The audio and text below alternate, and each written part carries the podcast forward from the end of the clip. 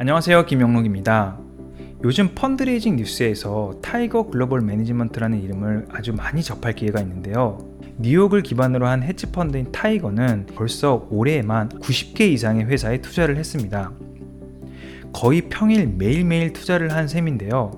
오늘은 왜 타이거가 이렇게 어그레시브하게 투자를 진행하고 있는지에 대해서 간단히 설명을 해보도록 하겠습니다. 일단 첫 번째 이유는 이러한 투자가 가능하기 때문인데요.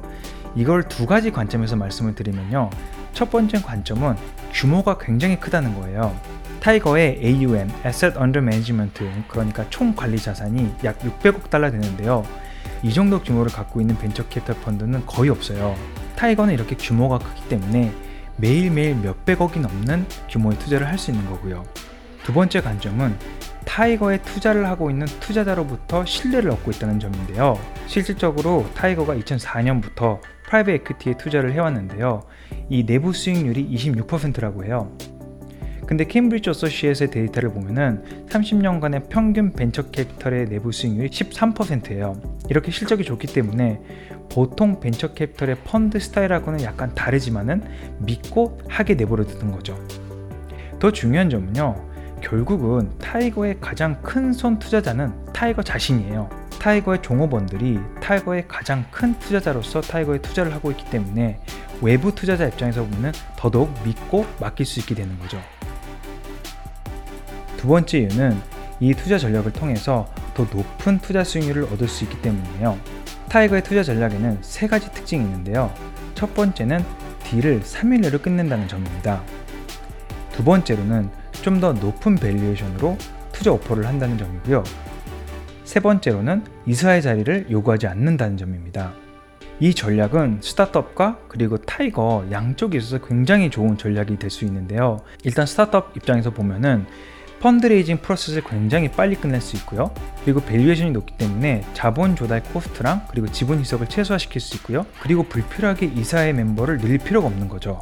게다가 타이거는 이사의 자리를 요구하진 않지만 그 대신 빅쓰리 컨설팅 펌 중에 하나인 베인의 컨설팅 서비스를 오퍼를 해요. 다시 말하면 스타트업은 필요할 때 베인의 컨설팅을 쓸 수가 있고요. 그 비용을 타이거가 부담을 하게 되는 겁니다. 스타트업 입장에서 보면 굉장히 매력적인 투자 오퍼가 될 수 있는 거죠.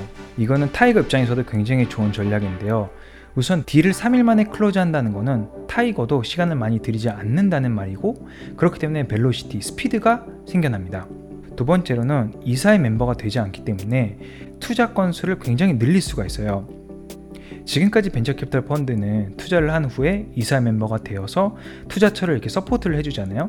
그렇기 때문에 투자할 수 있는 건수에 한계가 있었는데 타이거의 경우는 이 서포트를 베인에게 맡기고 있기 때문에 투자를 할 수 있는 건수를 확 늘릴 수가 있는 겁니다. 스케일러빌리티를 얻을 수 있는 거죠. 세 번째는 이 벨로시티와 스케일러빌리티와 같이 높은 밸류에이션으로 투자 오퍼를 하기 때문에 투자 딜을 따낼 수 있는 확률이 높아지는 겁니다. 밸류에이션이 높아지면 투자 수익률이 낮아지지 않느냐라는 지적이 있을 수 있는데요.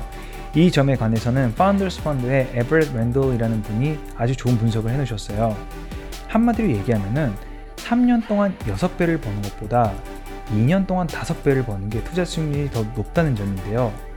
삼 년 동안 여섯 배를 벌 경우 일 년 동안 두 배를 버는 게 되잖아요. 근데 이 년 동안 다섯 배를 보면은 일 년에 이 점 오 배를 버는 게 되기 때문에 멀티플 자체는 낮을 수 있지만 최종 수익률은 높아지게 되는 거죠. 게다가 투자 건수가 많아지면은 포트폴리오 구성 자체가 디버시파이 되기 때문에 뭐 투자처 하나하나의 성공이라든지 실패에 대한 그런 센시티비티가 낮아지고 전체적인 투자 수익률이 안정화되게 되는 거죠. 사실 이러한 전략을 추구하는 것은 타이거뿐만은 아니에요. 에디션이라든지 코트라는 펀드도 비슷한 전략으로 투자를 하고 있습니다. 실질적으로 에디션은 이천십구년까지 타이거에 있었던 리 픽셀이라는 분이 만든 펀드이기도 하고요. 그런데 이 펀드들의 투자 전략이 앞으로 중장기적으로 봤을 때 거시경제 환경이 바뀌고 이래도 잘 될지 안 될지에 대해서는 여러 가지 의견이 있을 수 있을 것 같아요. 그런데 어떻게 생각하면요. 타이거의 진정한 강점은 지금까지 정답이라고 생각되어 왔던 룰을 과감히 깨고 지금까지 없었던 투자 전략을 세우고 그리고 또 실행하는 능력이 아닐까 생각합니다. 앞으로 장기적으로 거시경제 환경 그리고 스타트업 환경이 바뀌면서 또 타이거의 투자 전략이 어떻게 변화해 갈지 진화해 갈지 아주 기대가 되는 부분입니다. 오늘 이야기는 여기까지입니다. 감사합니다.